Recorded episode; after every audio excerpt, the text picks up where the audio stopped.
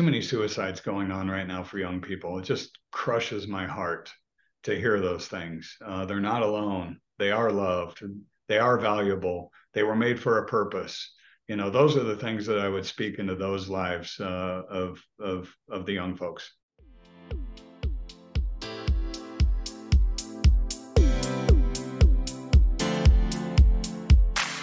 Are you looking for true personal freedom? The freedom to design a life you truly desire? Then you're absolutely in the right place. True personal freedom comes from when you take 100% responsibility and control of your money and your mind. Here, you're going to learn ideas, tips, and wisdom that's going to help you bridge the gap from where you are now to your dream life in the future. My name is Randy Wilson, and welcome to the Rich Mind Podcast.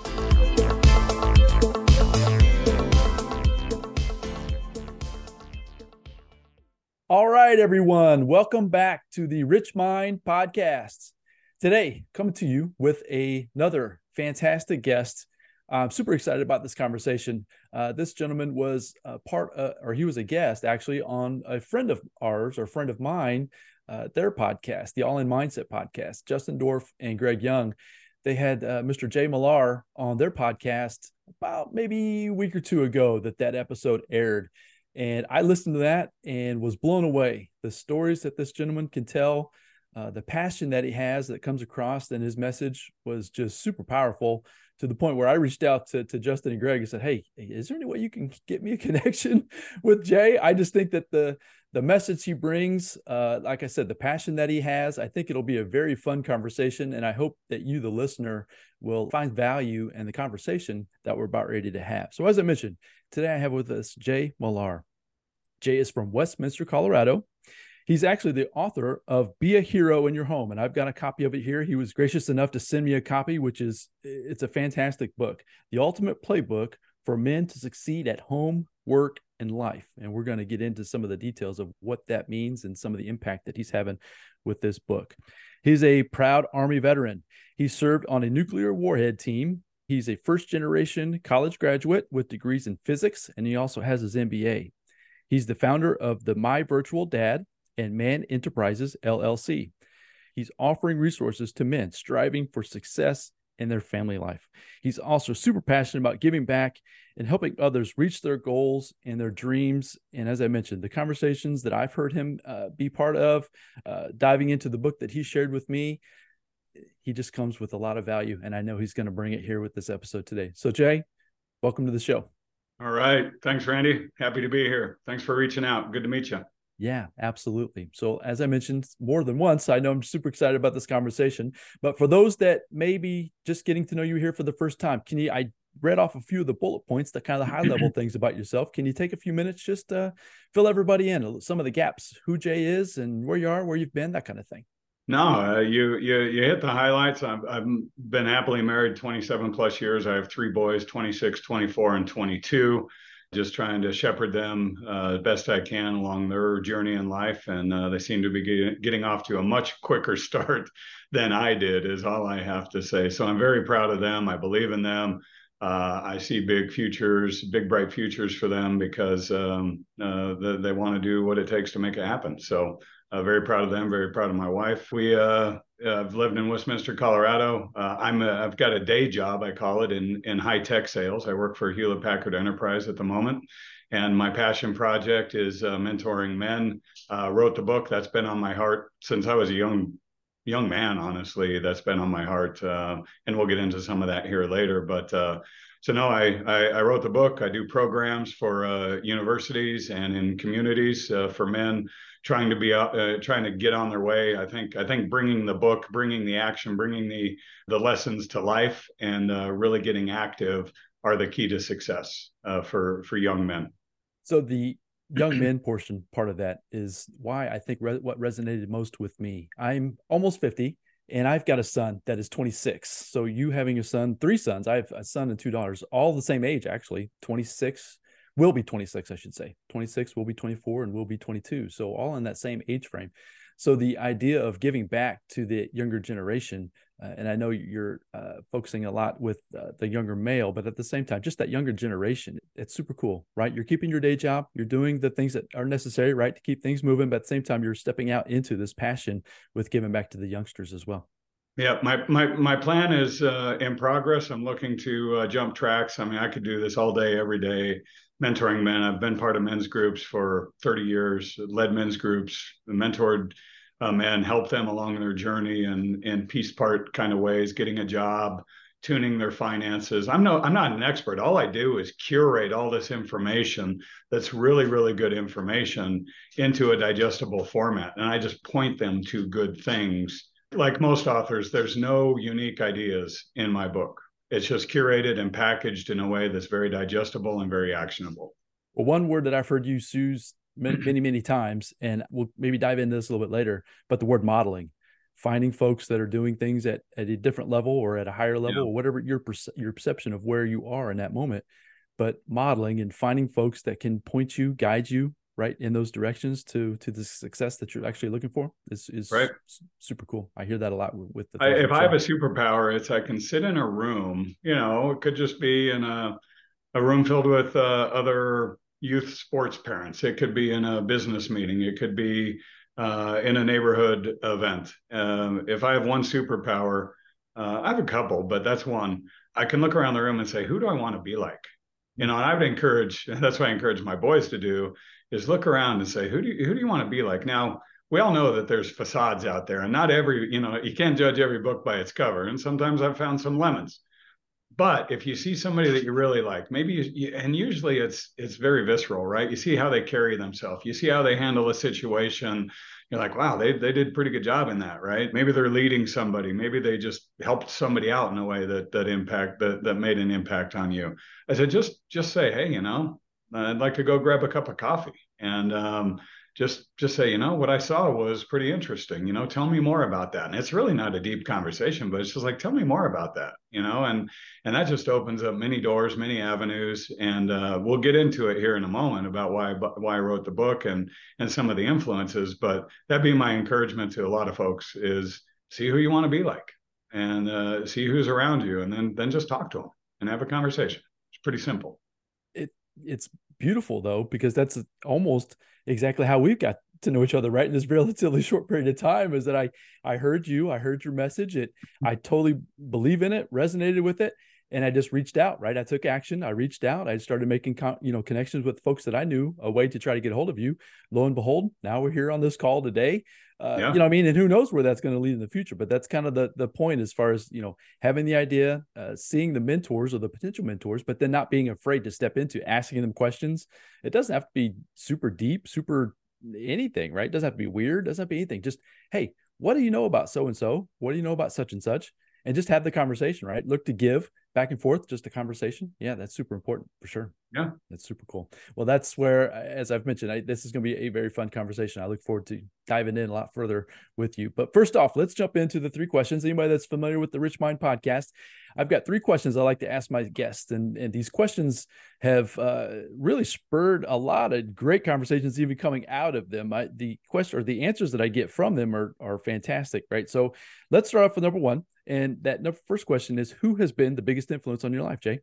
Yeah, and I've been holding off because I knew the questions, and we could have gotten into it about uh, three minutes ago or four minutes ago. But uh, I have a I have a twofold answer. It's re- it's really interesting that you ask that. I mean, I think the biggest influence on my life has been my older brother. My older brother Dean. He's he's been awesome. I mean, especially when we were young in our formative years. He coached and guided me. I mean, examples, right? He helped me get my first, uh, buy my first car, right? He was kind of the bank for me, right? It was, um, it was a, a 1975 uh, Audi Fox. It was a terrible first car. It had so much maintenance to do, but I think it was, if my memory is right, it was like fifteen hundred dollars. And uh, he was the bank, and I had to pay him, you know, hundred dollars a month. And he treated, you know, he taught me, okay, the discipline of tracking and you know sticking to your word. And so I had to pay him back. Um, and he helped me out with that. So he helped me with a lot of things, just guiding me. He's four years older than me you know he's he's just been I, am I'm, I'm blessed to have a brother. If I didn't have the brother I have, I could I could be on such a different path. So he he he really looked out for me. But I think the biggest influence on my life, the biggest thing that that changed my life, and now we're getting back to the book of uh, be a hero in your home. And I'm going to say a lot of stuff. Anybody can find be a hero in your home.com is where you can find information. It's pretty easy to find, and uh, you can contact me there as well. But uh, when I was about 22. So I'd been on the Nuke Warhead team. I had to get the GI Bill to uh, be able to self fund college. So I was only in a little over two years. So eight, so I think 19, 18 and 19, I'm in in the army, and then 20 through 24, I'm in college. And I was about 22. Went to the University of Colorado. Best football days at the University of Colorado, and we had a we had an arch enemy. Well, Nebraska was, but we also had Notre Dame, and Lou Holtz mm-hmm. was the head football coach at Notre Dame at the time. And this is before YouTube. This is I still can't find this quote. I've I've looked for it. I'm I'm to someday it'll it'll pop up somewhere. But I walk by the TV and I hear him say this, and he's talking about how he's talking to recruits and he talks to you know kids that he's mentoring and leading and guiding. He says there's only three things that will change you from where you're at today to where you're going to be five years from now, and it's the people you meet, the books you read, and the dreams you dream. And I know he borrowed that from another motivational speaker in the 60s, Charlie, uh, Charlie Tremendous Jones. And I think he added what Charlie Jones said the books you read and the people you meet are the, the main things that will change your life.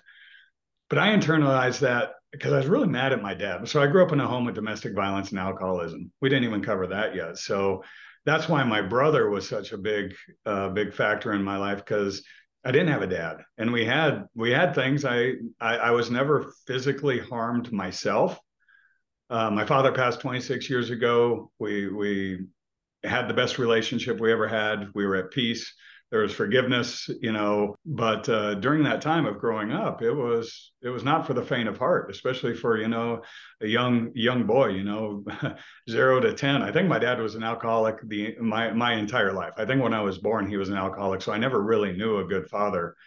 And so i didn't have a father speaking into my life. And when i'm you know i joined the army without talking to anybody. I just did it randy. I mean i didn't have an advisor. I didn't hey hey dad you know you think this is a good idea hey you know mom i didn't i didn't didn't talk to any friends i just did it and that struck me as really really odd like hey here is a major and it's one of the best life decisions i ever made and thank goodness it went in the right direction right because i'm like here i am i'm making these major decisions you know i'm I had, I had, a step grandfather who was a wonderful man. He's passed as well. He helped me with some dreams and some visions of going to college, uh, which was new for our family. We didn't have that.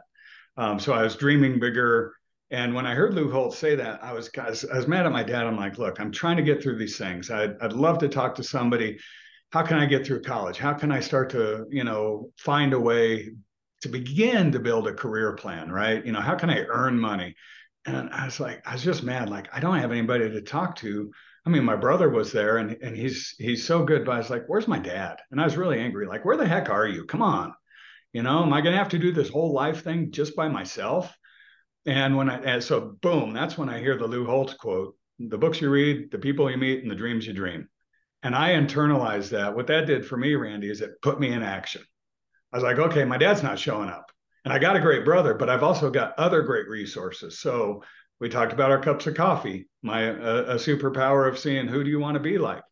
That that drove me to that action right there to say, okay, I've got to go intention. I've got to be intentional and I've got to take action. I've got to go find good mentors. And I, at the beginning, I kind of made a mistake, Randy. I thought I'd have like one mentor, like one Yoda, you know, one, one person just to give me all the answers. And what I found was I've got a whole team of advisors. You know, maybe, maybe a friend is good. I've got a friend who's really good at like building nonprofit boards and he started schools and organizations and run them he's really good at that. You know, I'm building my nonprofit, so I'm going to him for advice. You know, somebody that's that's good at uh, you know maybe taking care of their their body, right? You know, just just health wise. You know, good. You know, just just like the all in mindset, right? with with Justin and and Greg. You know, hey, how can I get better at that? So I found this. I've got advisors in different areas of my life and I really go seek them out, and I I, I get advice uh, from them in that way. So I think Lou Holtz and that quote even though Lou Holtz didn't invent it, he's the one that introduced it to me. So I give him credit. And um, it really put me into action. So that was the foundation uh, for my life, you know, from the early 20s on of I got to get out there. I can't, it's just not going to fall in my lap. I can't be passive because one of my biggest sin that I make is I'm during critical times, I've been passive and I've got to be a man of action. I still make that mistake today. So there's some times when I should lean in and I'm like, no, this will kind of blow over. And it doesn't. And I was like, man, I should have taken action right then. So it's art and science blended together, but uh, Lou Holtz is uh, the biggest influence. Yeah, that's that's fantastic. So the idea of the the mentorship, I'm a seeker of mentors myself. I always thought that it was going to be like a one on one, like you were talking about, somebody like really close to me that would be that for me. But as I've evolved in my personal development journey, yeah, you're right. You've got like like you called it advisors, right? You've got different advisors for different, but they're virtual. That's the beauty of the the world we live in today is that you literally can find mentors that may not may or may not be one on one directly with you, but at the same time you can pull that wisdom from one from them, right? Their experiences, and then start to apply, start to take action.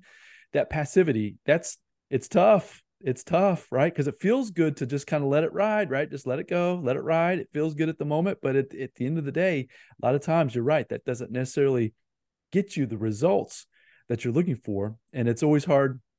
I have those moments as well. You, you're standing right in front of a decision moment, and you're like, okay, do I or don't I? Do I or don't I? What would so and so think? What would so? And then it's like, okay, eh, you just have to lean into it. Like you said, I love how you said that. You just have to lean into it for sure.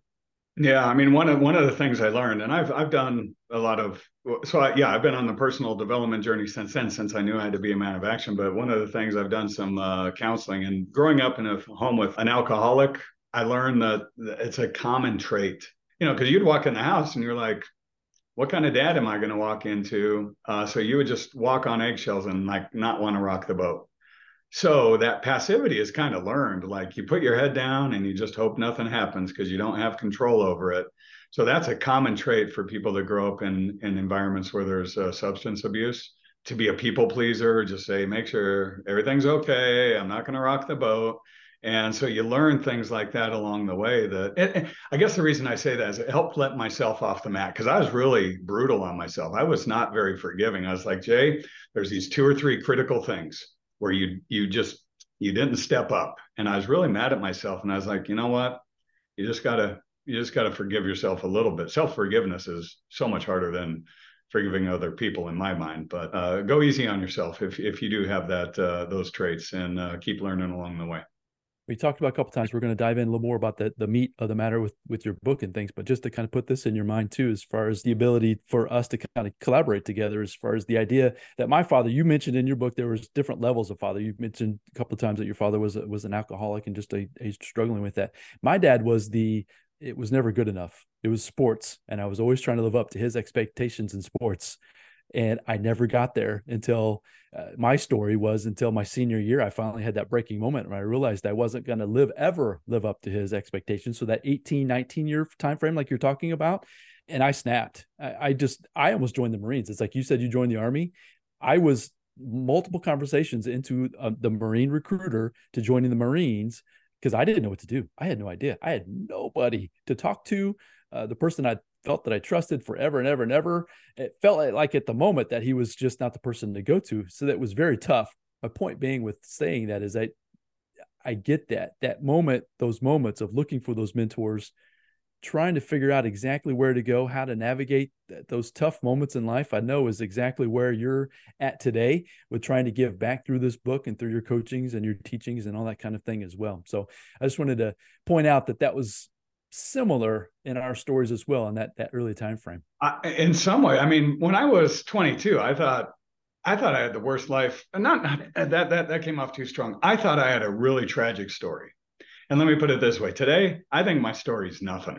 I mean you know i mean i think we've all got messes and that's what mm-hmm. i talk about in like the first third of the book is we're all messy. You're not alone you, can get through this, right? Um, nobody's got a perfect life. In social media world today, it's like stop comparing your imperfect life to the perfect life that you see on social media. In my day, there was no social media, so it was more taboo. We didn't talk about alcoholism, we didn't talk about mental health, we didn't talk about abuse. It was silent.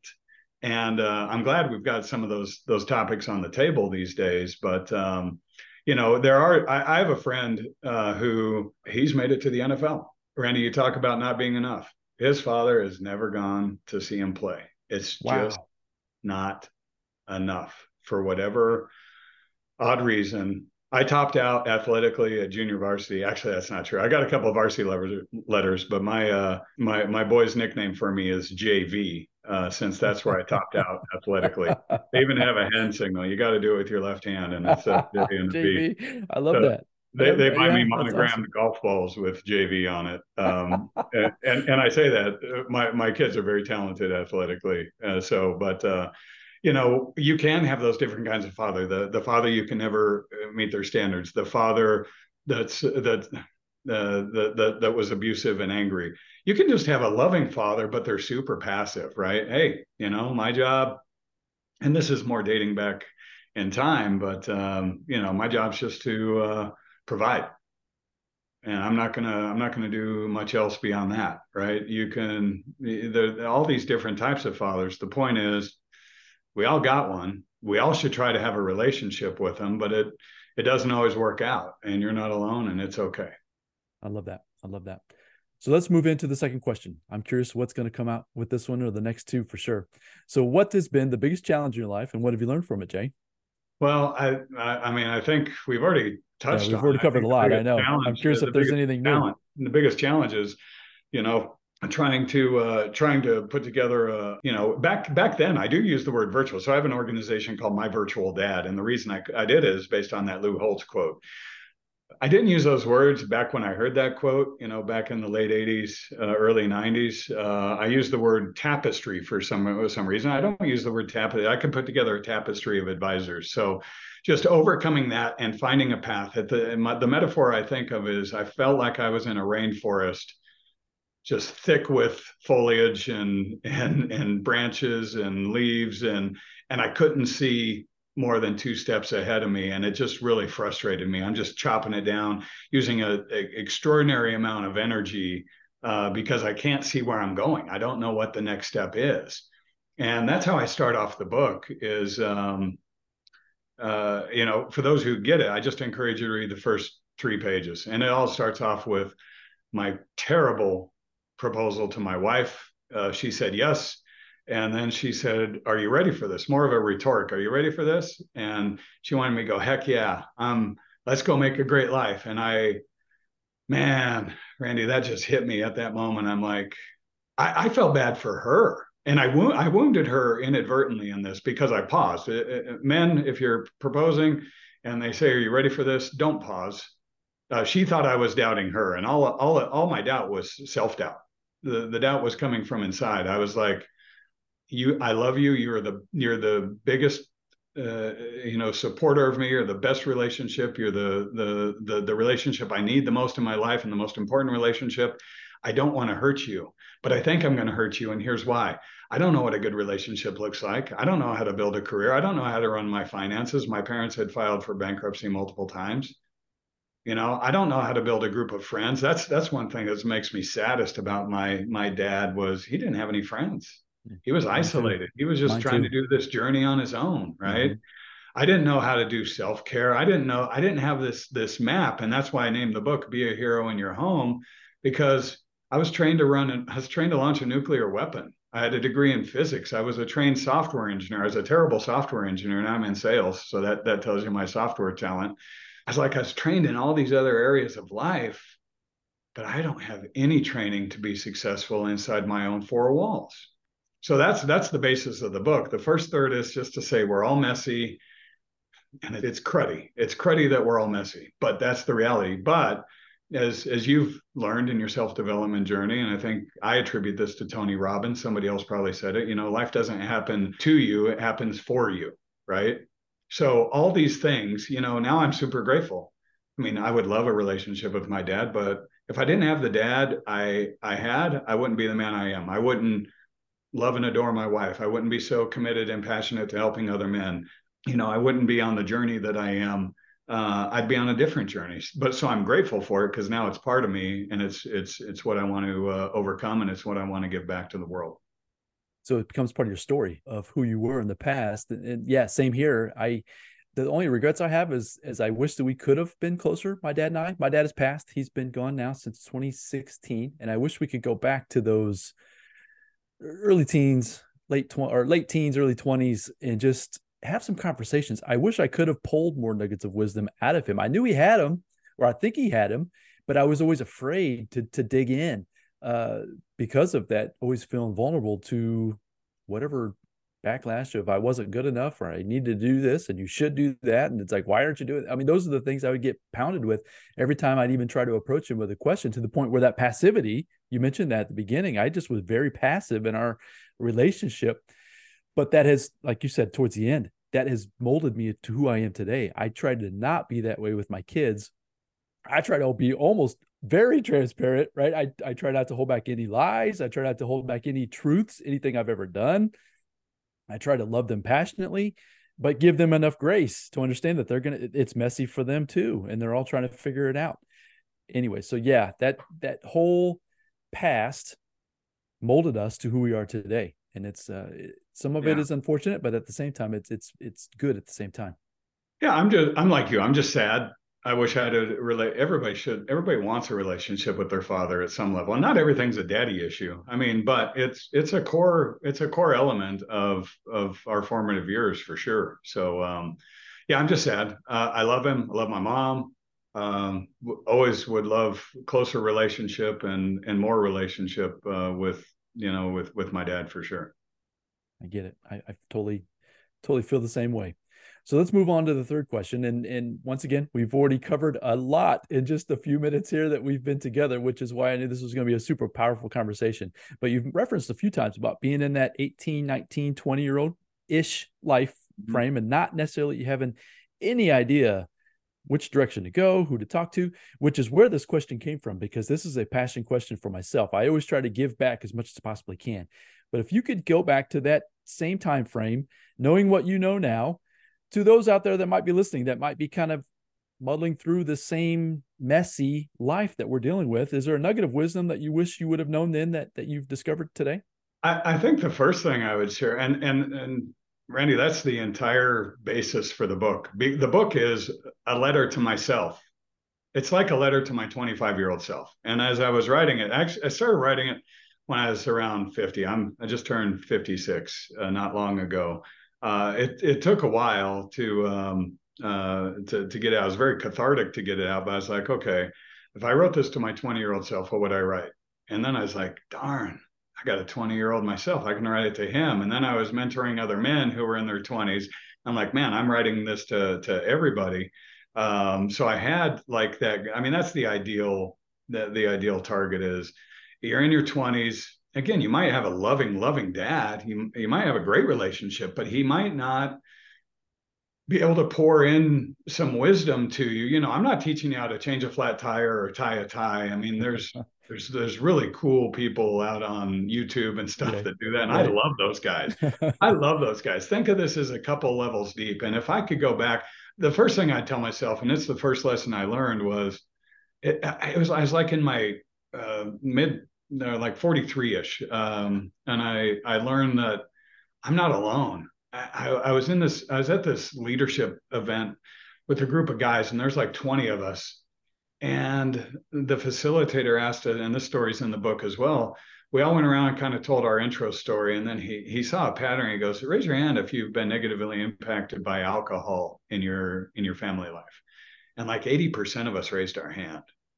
And as silly as it is, Randy, at that moment, I just, it just lifted the weight of the world off my shoulders. I'm like, I'm not alone. So I felt like this backpack was just set off to the side finally. And I'd been on this personal, I told you, I heard the, the Lou Holtz quote when I was like 22. So here, fast forward 21 years, I'm still working on it. Right.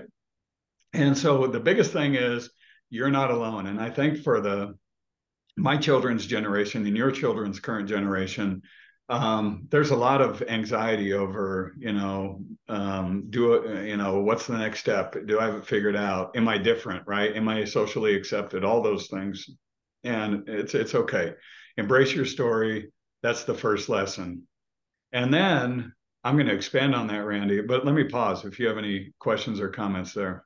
No, please. Yeah. So you're you're nailing it. So please. And then, then I thought, uh, uh, then I put myself in my father's shoes, and I said, if uh, uh, uh I kind of reverse roles, I said, if I were my father's father, so pretend, you know, what would I wish for my dad when he was in his 20s and 30s, when he was going through the alcoholism? And I still don't know why. My grandparents were not, um, didn't seem to have an affinity toward alcohol. My grandmother, she suffered with mental ailments I don't think they're diagnosed like they were. She was in and out of mental hospitals. It could have been depression. It could have been something more uh, uh, like bipolar. It could have been some, she was in and out. So my dad had the crazy mom. You know, again, this is when it's taboo. You didn't talk about it. My dad just had a crazy mom. So I don't know why my father self-medicated, but I was like, if I could go back and talk to my dad, what would what would the things that I I would give you know wish for him. One, I wish he'd have been nice to my mom and been a loving husband. And I think he actually was a good dude. I think he was just a mean drunk. Whenever he got alcohol in him, he his personality got mean, and that's unfortunate. And he was always drunk, so that's why he was uh, abusive. But I would I'd, I'd, help him build a career. Um, I'd, I'd help you know I'd help him figure out how to run run and manage his finance. We, we were always I never had to worry about the, where the next meal was coming from. So I don't want to be too too dramatic, Randy, but it was it was always stressful, especially after the divorce. Where's money coming from? What are we doing? I remember my mom trying to get to work one day and she didn't have enough gas in the car where uh, all all his kids scurry around the house literally digging through the couch cushions looking for change looking in our piggy banks, looking, you know, wherever we might just drop and and we filled a sock with money and she made it to the gas station, put in enough gas and made it to work that day. What happens after that? I mean, that's I don't know, but that's kind of the the existence that we were were living in. So I teach him how to manage money. I teach him. I again, I told you, one of the most things that makes me the most sad is he didn't have friends. I mean, life's life's hard life's brutally hard if you don't have a friend. Life's and if you don't have a guide, and that's why I'm so intentional about trying to help you know men who who are trying to fill a gap with their fathers. And actually, I'm even helping fathers who might have like teenagers or early 20 somethings, and they're like, man, I haven't poured into my child yet. And so, uh, be a hero in your home is kind of a guide for them, and they can read it with father and son read it together. And I think it opens up just a wonderful conversation about how to build a successful life inside the house, right? So, I mean, those are the things, and those are those are each of the chapters. I think the last two thirds of the book is is chapters of the things I wished my dad had had known, uh, my dad had been able to execute, and it's around all those elements: friends, finance, work, career, prioritizing uh, your your family, and and things like that. So, that part of your answer resonated with me as well. And I and I don't I haven't shared this with many folks at all. Just my closest family would even know this. But my grandmother, so my father's mother, suffered from mental illness uh, severely. She was in and out of mental hospitals my entire life. Uh, so I know that that was I'm sure tough for my dad as well. Uh, but I never had the ability or the, I never had the confidence to even dive into those kinds of questions as, as well. So the point being, so far, kind of encapsulating is that it's all messy for all of us, meaning that what we feel or perceive as our problems, we're all similarly going through similar things. And if if we can get a little guidance, a little nudge of encouragement, a little support, where that can lead to going in the future is can be so powerful. So in your book, the back page here, it talks about that you explore 10 crucial lessons for launching and sustaining successful life, which is basically the chapters in the book go into the different categories or the different things that you're talking about how you're writing this to your 20 year old self or now into your 20 year old children.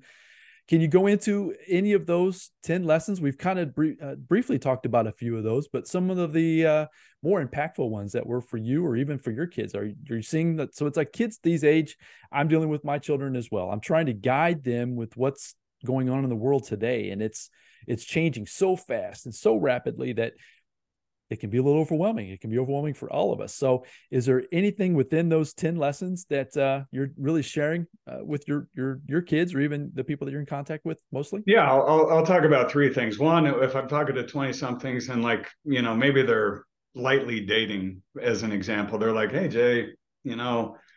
I don't even have a home yet, right? I just graduated. I got my first job, and um, you know, I don't think I really need that. My my I get very passionate at that moment. I'm like, look, you know, to get into college, you didn't start thinking about college the day you started college, right? You started thinking about it probably when you were 12. I do it. I do this with. I did a, a, a course with the United States Air Force Academy with a group of cadets, and they were they were athletes. They were the uh, the seniors on the uh, the hockey team, which is a Division One uh, level team.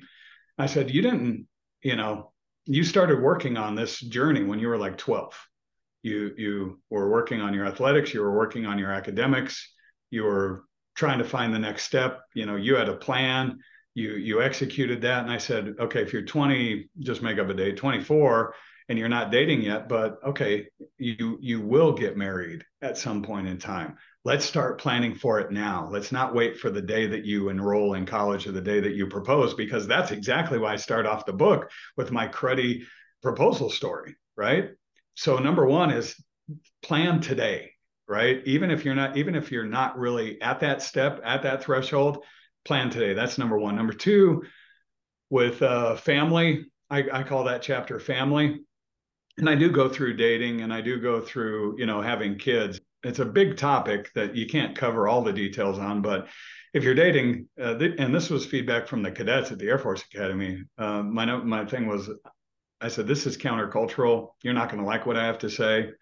Don't live with your girlfriend before you commit, before you're ready to get married. Don't do the try and buy. And I, I point to statistics.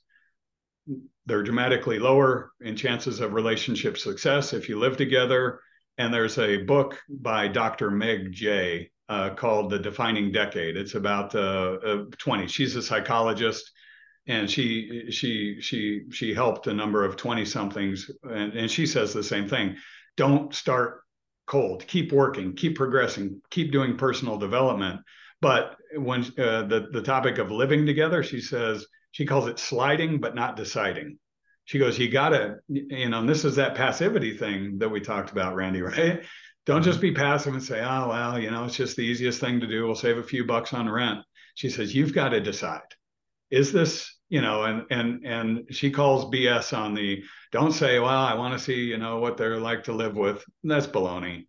You, you travel together, you you've been together, you've been around each other's families, you can see how a person reacts. Are you gonna get everything? No, but you're going to get a really good idea of what kind of person they are. So don't live with your your girlfriend before you commit is number one. And number two uh, after you have kids i say prioritize your wife over your children. And they look at me and they're just like that just doesn't make sense. You know kids are the most important thing in the world. And i was like well think about it. Think about me and you randy right? Our our kids are essentially gone. We're essentially empty nesters. They come back visit, maybe summers in college, you know. But if if you don't think that you're the most important relationship, and if you think you're deprioritized next to your children, that's a deep wound. It's just like our father wound, right? Of hey, I'm not important enough. I thought, why did my dad want beer and not want to be with me? I didn't think I was the greatest kid in the world, but I thought I was a cool kid. I thought I was a little funny. I thought I could tell some, you know, uh, be a good guy to be around. If that's like with that with your spouse, then all of a sudden that that wound opens up again and you're like man i'm being deprioritized just like i was with a with a parent right? And that hurts. So if you have a great you know if my if my dad had loved my mom me and my siblings would have flourished because we'd have been in safe environment. We could have gone out and explored and tried and failed and just like you said, had grace and truth, right? We would have gotten grace and truth from our parents, like, hey, man, you made a mistake. We all make mistakes. It's okay. You're going to be okay, but giving you some truth along the way, too, right?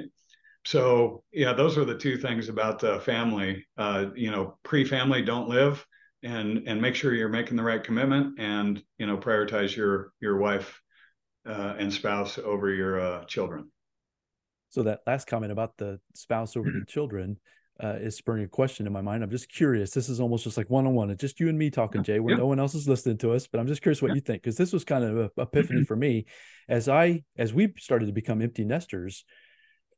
I started to realize how important it was the effort that that my wife and I gave to each other leading up until that moment. I always wondered growing up why couples that were married for because we're we 27 you said 27 years for yourself we're 27 years as well this coming September here in another couple of weeks. Uh, the you would see couples that would split apart as the kids started leaving the house, right? You'd be married 15, maybe even 20 years, and all of a sudden it's the drifting away. My experience is that when you get that separation from the kids and you're back home one on one with that intimate relationship, if you haven't built that foundation up to that point, it can easily start to divert to the point where it, you just start to drift away. W- would you agree with that thought? That, that I, was just almost like I, an internal thought to myself that I've realized. I, couldn't agree more. And it's it's a complex topic, right? You you invest so much. My kids played uh, hockey and and and baseball and we're just deep into the athletic stuff and you you expend an extraordinary amount of time doing that and one of the actions that uh, that I point out in the book, it's uh, it's something that we had a gift. We had a pediatrician who actually wrote a book called Baby Wise, and it's about prioritizing your marriage over the kids. And and here's the concept: when they're little little kids, uh, they called it couch time. And uh, nowadays we've got virtual jobs where we work at home a lot. But they, you know, if the kids are, let's say they're three, and I would I'd roll up in the driveway and because I did used to go to an office and I'd roll up and they could say, Dad's home, Dad's home. You know, I'd hug them, love them, say, you know, hey, great. But then I'd say, hey, wait, 15 minutes. You guys keep playing here. And I need to talk to mom. I need I need to connect with mom. We need to see how the day's going. We need to talk. We need to we need to reconnect. And that's just a way to model back to that word modeling, right? We we needed to model that, hey, mom and dad are important. Doesn't mean you don't love your kids, doesn't mean you don't play with them, but you just you just begin to model that so that they say, "Oh yeah, yeah, mom and dad need some time." And uh, you know, you do that with date nights. The way we fit it in with youth sports because it was so crazy. you know, Saturday morning, dropping them off before a game. You know how they have to get there like an hour early and warm up and be with their team. Those were our date nights, right? We'd go to Starbucks and we just sit and talk you know, we didn't have to watch the kids. They'd be with their coaches and their teammates and doing what they do. That wasn't a date night. We weren't going and getting wine and having to get a babysitter. That was our lightweight, intentional time. So you got to be creative about how you do it. But yeah, if you don't build that foundation, I think there's a lot of hollowness and um, in a relationship to say, am I really a priority? Uh, you know, was it me or was it the kids? And and i think you can do that early on in marriage again with couch time and you can just model that with with some intentional time along the way. It's not easy but uh, it's important.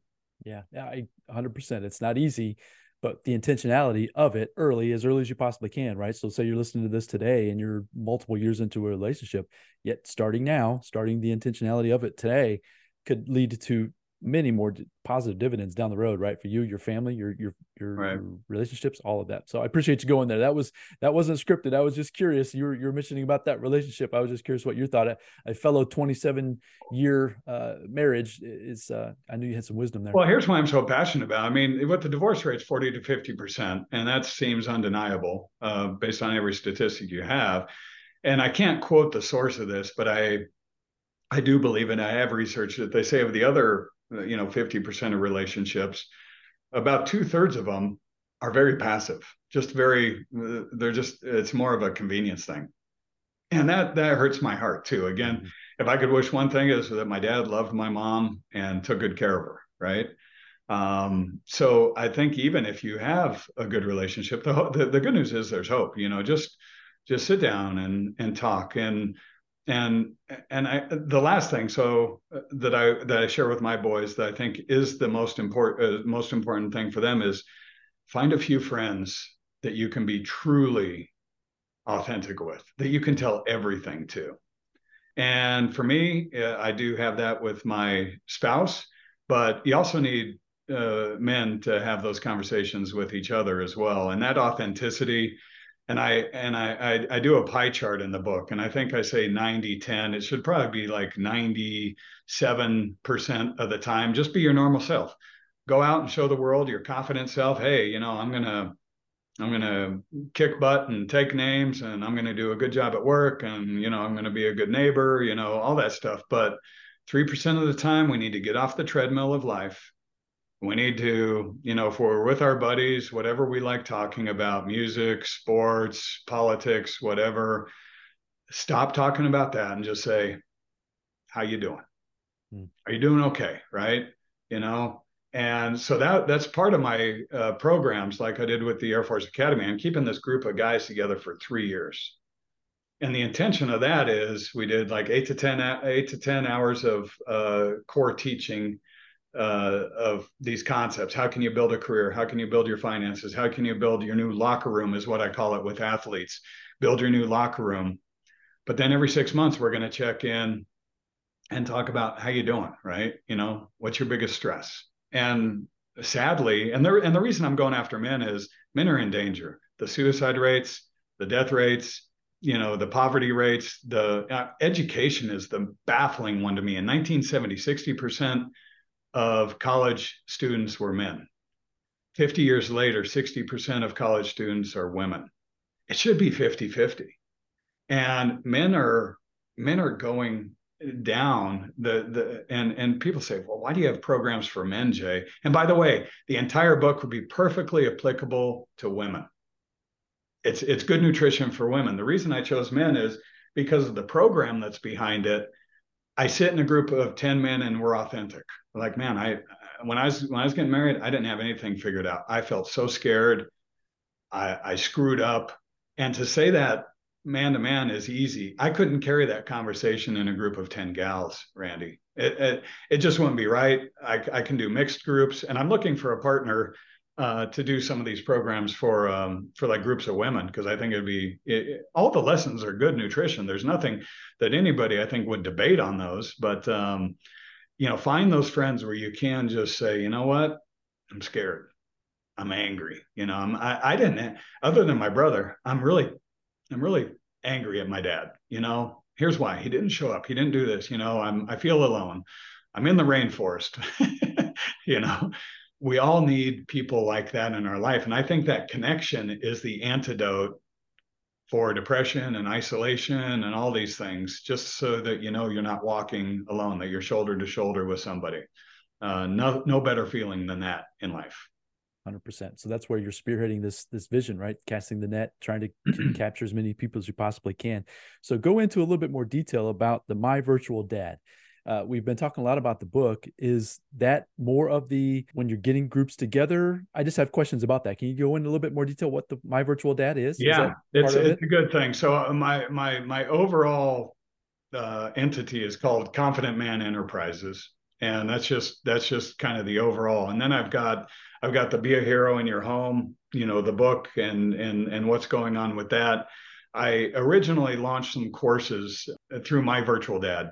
And and there and I I've got some courses up there right now, Confident Man Boot Camp, things like that. I'm going through a little rebranding to be honest with you.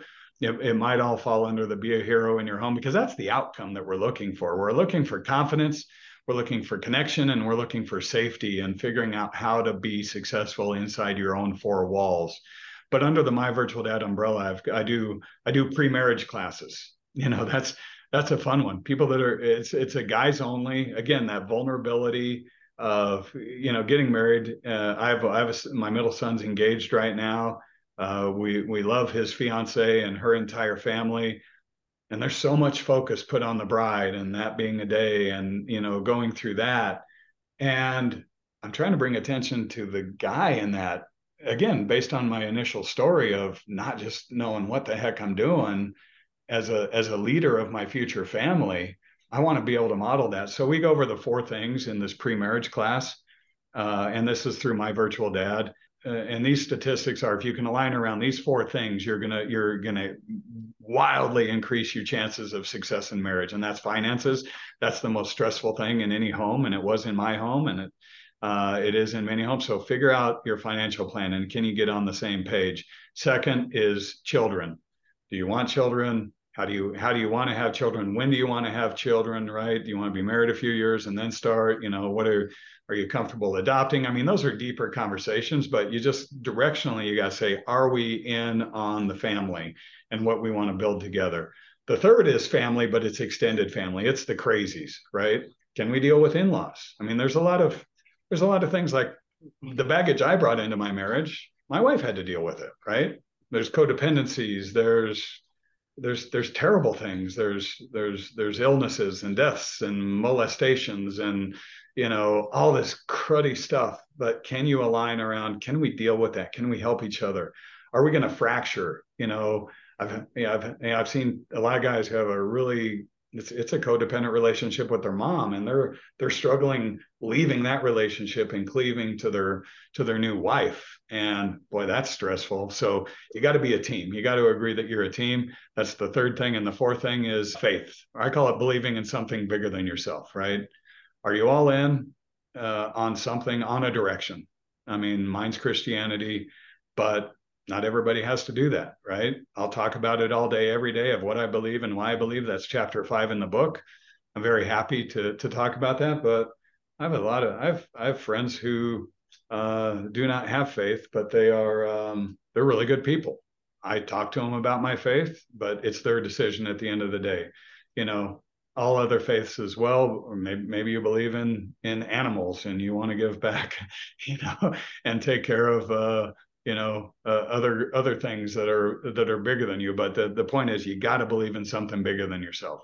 So finances your own family your extended family and faith if you can align around those. So that's my uh, pre-marriage class for guys only uh, that i do through my virtual dad that brings me a lot of joy and a lot of passion. I can 100% back you on all of those. So my dad one of the best things my dad ever did ever leave me right? So the, i was always trying to find wisdom from my dad but one thing he did leave me was that though he actually used three. He didn't use the fourth but he was always saying that when you find your spouse or find your whoever you're going to be with money the kids and the family meaning the the extended family. He told me that from the beginning. He said you need to make sure that you are 100% on board with those three things and if you are your chances of success will be high.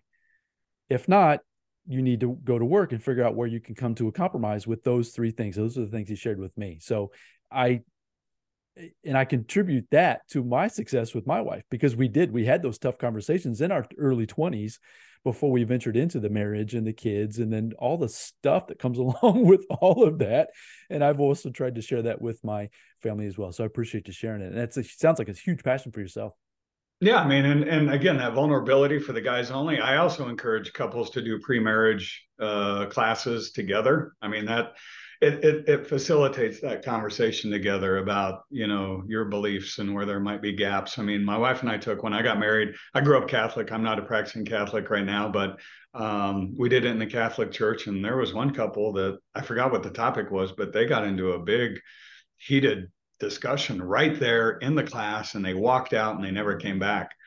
Um, I don't know what happened to them. I hope they worked through it, but my second hope is they found a, a big enough gap that they didn't get married, and it better to find that out before than than muddling through that through five plus years of marriage where you're just where you're just not aligned and you're miserable. So you just coexist, like you mentioned. Yeah. I see that so many times. People are just coexisting because they didn't have those tough, challenging conversations at the very beginning. So, yeah, that's super powerful. And yeah, glad you shared that as well. So, as we start to come to a conclusion for this discussion, and I knew this was going to be a lot of fun, and I, have got so many other questions I want to kind of dive into, but I know at some point we need to start bringing it home. But is there anything else, anything on your heart that you would like to share with the listeners? Uh, anything that you're dealing with, even uh, with your children, or anything that in your close proximity that you just feel would be powerful for people to listen to today?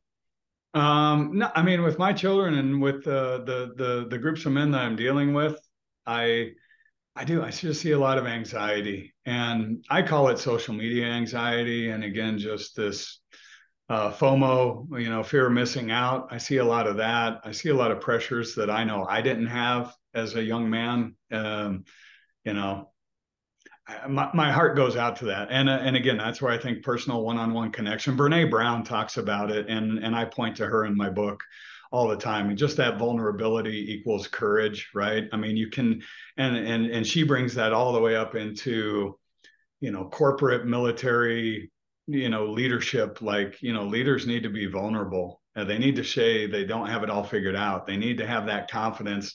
And once they do that i mean randy i'm guessing you're like me whenever you've sat down and you know and i say hey i grew up in a home of domestic violence and alcoholism you know i get the me too all the time mm-hmm.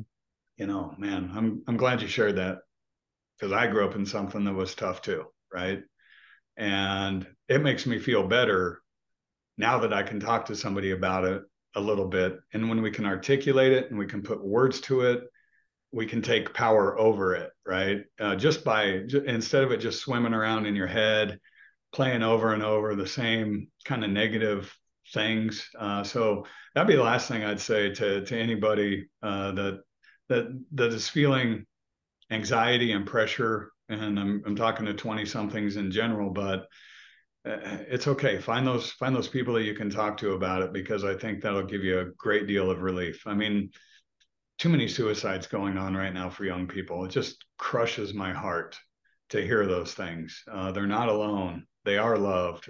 They are valuable. They were made for a purpose. You know, those are the things that I would speak into those lives uh, of of of the young folks.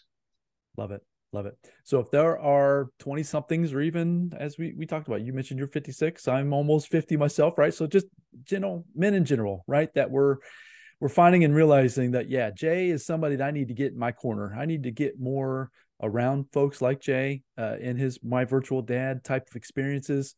What are the best places? We've talked about the book several times. I'll have a, a link in the show notes folks to for you to go grab a book uh, to support jay and, and, the mission that he's on uh, supporting young men. Uh, what are the best places for people to get in contact with you jay? How can they get to know yeah, you better? easiest ones uh, be a hero in your home.com uh, is the easiest and you can send me a direct note uh, jay at myvirtualdad.net so that's that's a trick don't do the dot com j at myvirtualdad.net. And um, yeah, that's uh, that's the email I respond to, and happy to take any questions. Or if anybody's bold enough, say they want to have a, a cup of coffee, virtual cup of coffee, we can do that too. I'll take you. I'll I'll uh, offer that that would be eh, folks take him up on that. As I mentioned at the very beginning of this message, I was just a quick uh, uh, tag, meaning that Justin kind of reached out to to Jay, and Jay quickly responded, and we quickly jumped on a call prior to this. And my point being is that he's very responsive, and he means that wholeheartedly that he will be there to support you in any way that he possibly can. Uh, look Jay up uh, on on the internet, right? Go to the be a hero in your home.com. Uh, go find the book, go find the programs that he has involved uh, if you're feeling any type of anxiety, uh, depression, uh, anything like that, if you're a young man and you're not certain on which directions to go, I think Jay is going to be a, a tremendous resource for you moving forward. I wish I had it back in the day. I sure do. It's been a lot of trial and error of my own, and I, am seeking and I'm trying to. That's where your your story resonates with me because I'm trying to give back as much as I possibly can too with what I've learned, even though I don't have all the answers as well. I try to definitely give back. So Jay, I really appreciate your time today. This has been a super powerful uh, conversation. Uh, hopefully, maybe you'll have a chance to maybe jump uh, back on here with me again. I'm sure we can go into so many more different. Uh, love to do it. Sure. I'll That's be fantastic. here. Fantastic. That's great. So, folks, go out there, support Jay, find Be a Hero in Your Home, uh, the book, The Ultimate Playbook for Men to Succeed at Home, Work, and Life. You can find that on Amazon and uh, reach out to Jay. Get connected with him on wherever platform you are uh, most active on. And uh, look forward to this episode launching. This will be super powerful and I know it's going to be resonate with a lot of people, just like it did when I first met Jay the first time. So, folks, go out there, have a fantastic day. I look forward to bringing you another guest here very soon. Until the next episode, bye now.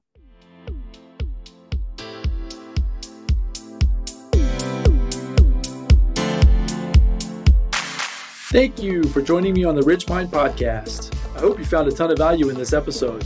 If so, I'd really appreciate a five star review and you can also share it with your family and friends. And as my mentor Jim Rohn shared with me, in order to have more, you must first become more. And in order to become more, you must work harder on yourself than you do on your job. So go out there today and work harder on yourself to become more and build the life of your dreams. Until next time, my friends.